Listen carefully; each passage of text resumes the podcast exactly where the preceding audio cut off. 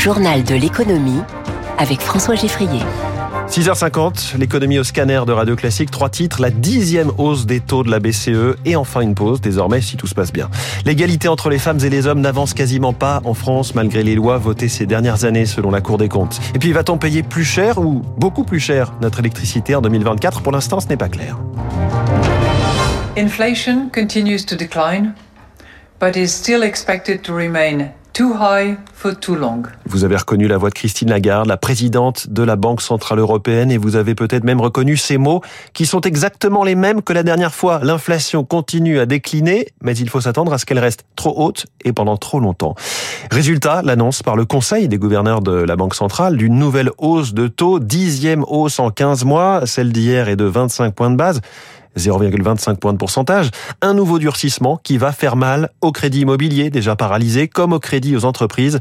Mais c'est la suite qui a intéressé les marchés dans les mots de la BCE, comme le dit Christian Parizeau, économiste et conseil auprès d'Aurel BGC. Alors, les marchés ont surtout entendu l'idée de pause, hein, même euh, si euh, Madame Lagarde a été très prudente. Hein, elle a indiqué qu'elle signalait pas du tout que c'était la dernière hausse des taux, mais les marchés ont conclu que maintenant c'était fait, hein, qu'on était euh, sur l'idée d'une pause très clairement de la BCE.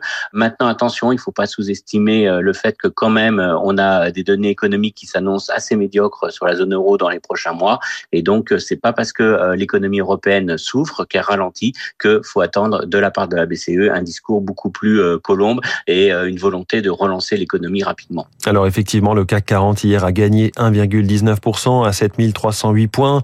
Du côté des places américaines, le Dow Jones a gagné 1%, le Nasdaq a gagné 0,8%. En ce moment, le Nikkei gagne 1,22%.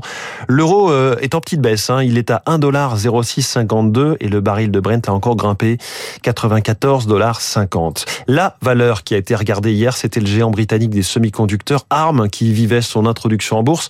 Un joli coup d'envoi. L'action a pris 25%, ce qui euh, valorise ARM à 65 milliards de dollars. Au fait, que fait exactement ARM dans ce monde merveilleux des puces électroniques aux côtés euh, d'Intel ou de Nvidia? Réponse dans le décryptage à 8h-5 avec Pierrick Fay ce matin. C'est un nom qui résonne aujourd'hui encore comme un trauma dans ce monde de la finance. Lehman Brothers, la banque d'affaires américaine, a fait faillite il y a 15 ans exactement, le 15 septembre 2008. Alors on a appris de certaines erreurs commises, mais certains enseignements ont été oubliés selon Laurence Célhomme, professeur d'économie à l'université Paris-Nanterre. Ce que ça a changé, c'est que ça a engagé un mouvement de re-réglementation de la finance.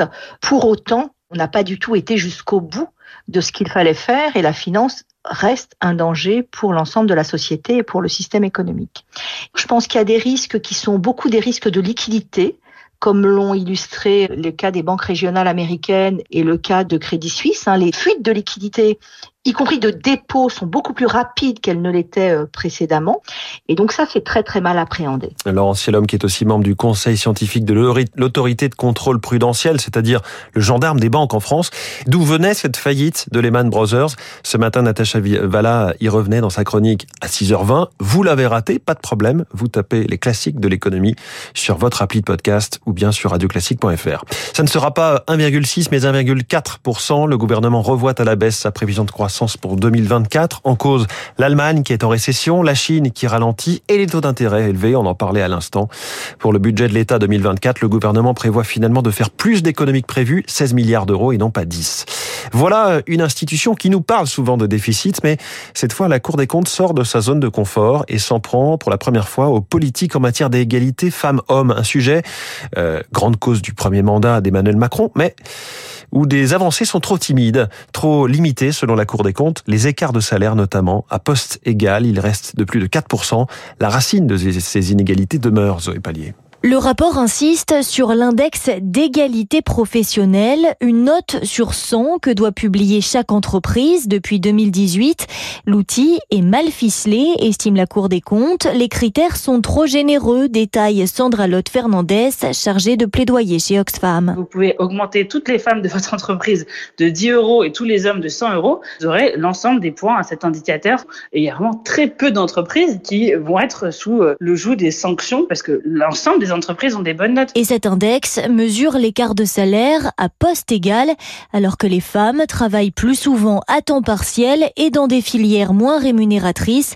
Si l'on prend ces facteurs en compte, la différence de rémunération bondit à 24%. Sophia Belghiti-Mahu est maîtresse de conférences en gestion à l'Université de Montpellier. C'est systémique, c'est les préjugés, c'est l'orientation des filles, c'est la conciliation vie privée, vie professionnelle. Donc il faut attaquer à tous les niveaux, au niveau de l'éducation, des primaires, former les, aussi les enseignants, les éducateurs. La lutte contre ces causes structurelles d'inégalité n'est pas assez ambitieuse, écrit la Cour des comptes.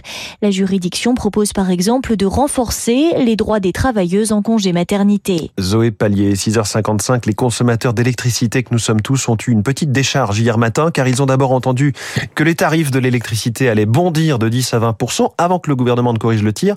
Éric Moment, que s'est-il passé et surtout à quoi s'attendre du côté des factures? Eh bien, hier, lors d'une conférence de presse, la présidente de la Creux, la commission de régulation de l'énergie, a évoqué, selon des calculs de tarifs réglementés, une majoration du prix de l'électricité de 10 à 20 en février prochain. Une estimation théorique, puisque cette décision est du ressort du gouvernement. Bruno Le Maire, ministre de l'économie et des finances, a aussitôt réagi en excluant une augmentation de cet ordre.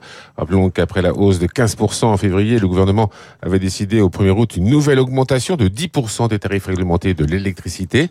Il a alors acté la sortie progressive du bouclier tarifaire afin d'alléger la charge sur les finances publiques.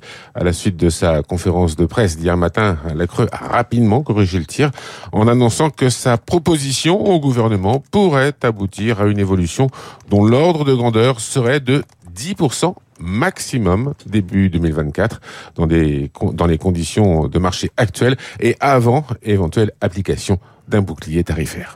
Éric Mauban, c'est la plus grosse levée de fonds de l'année pour une start-up française. 850 millions d'euros levés par Vercor, avec un K, pour construire dans le Nord une nouvelle gigafactory, euh, une méga usine dans ce qu'on appelle désormais la vallée de la batterie. Céline Cajoulis. Oui, une zone qui va de Dunkerque à l'ancien bassin minier et où à terme il y aura 4 gigafactories capables de rendre la France totalement autonome en matière de production de batteries électriques d'ici à 2027.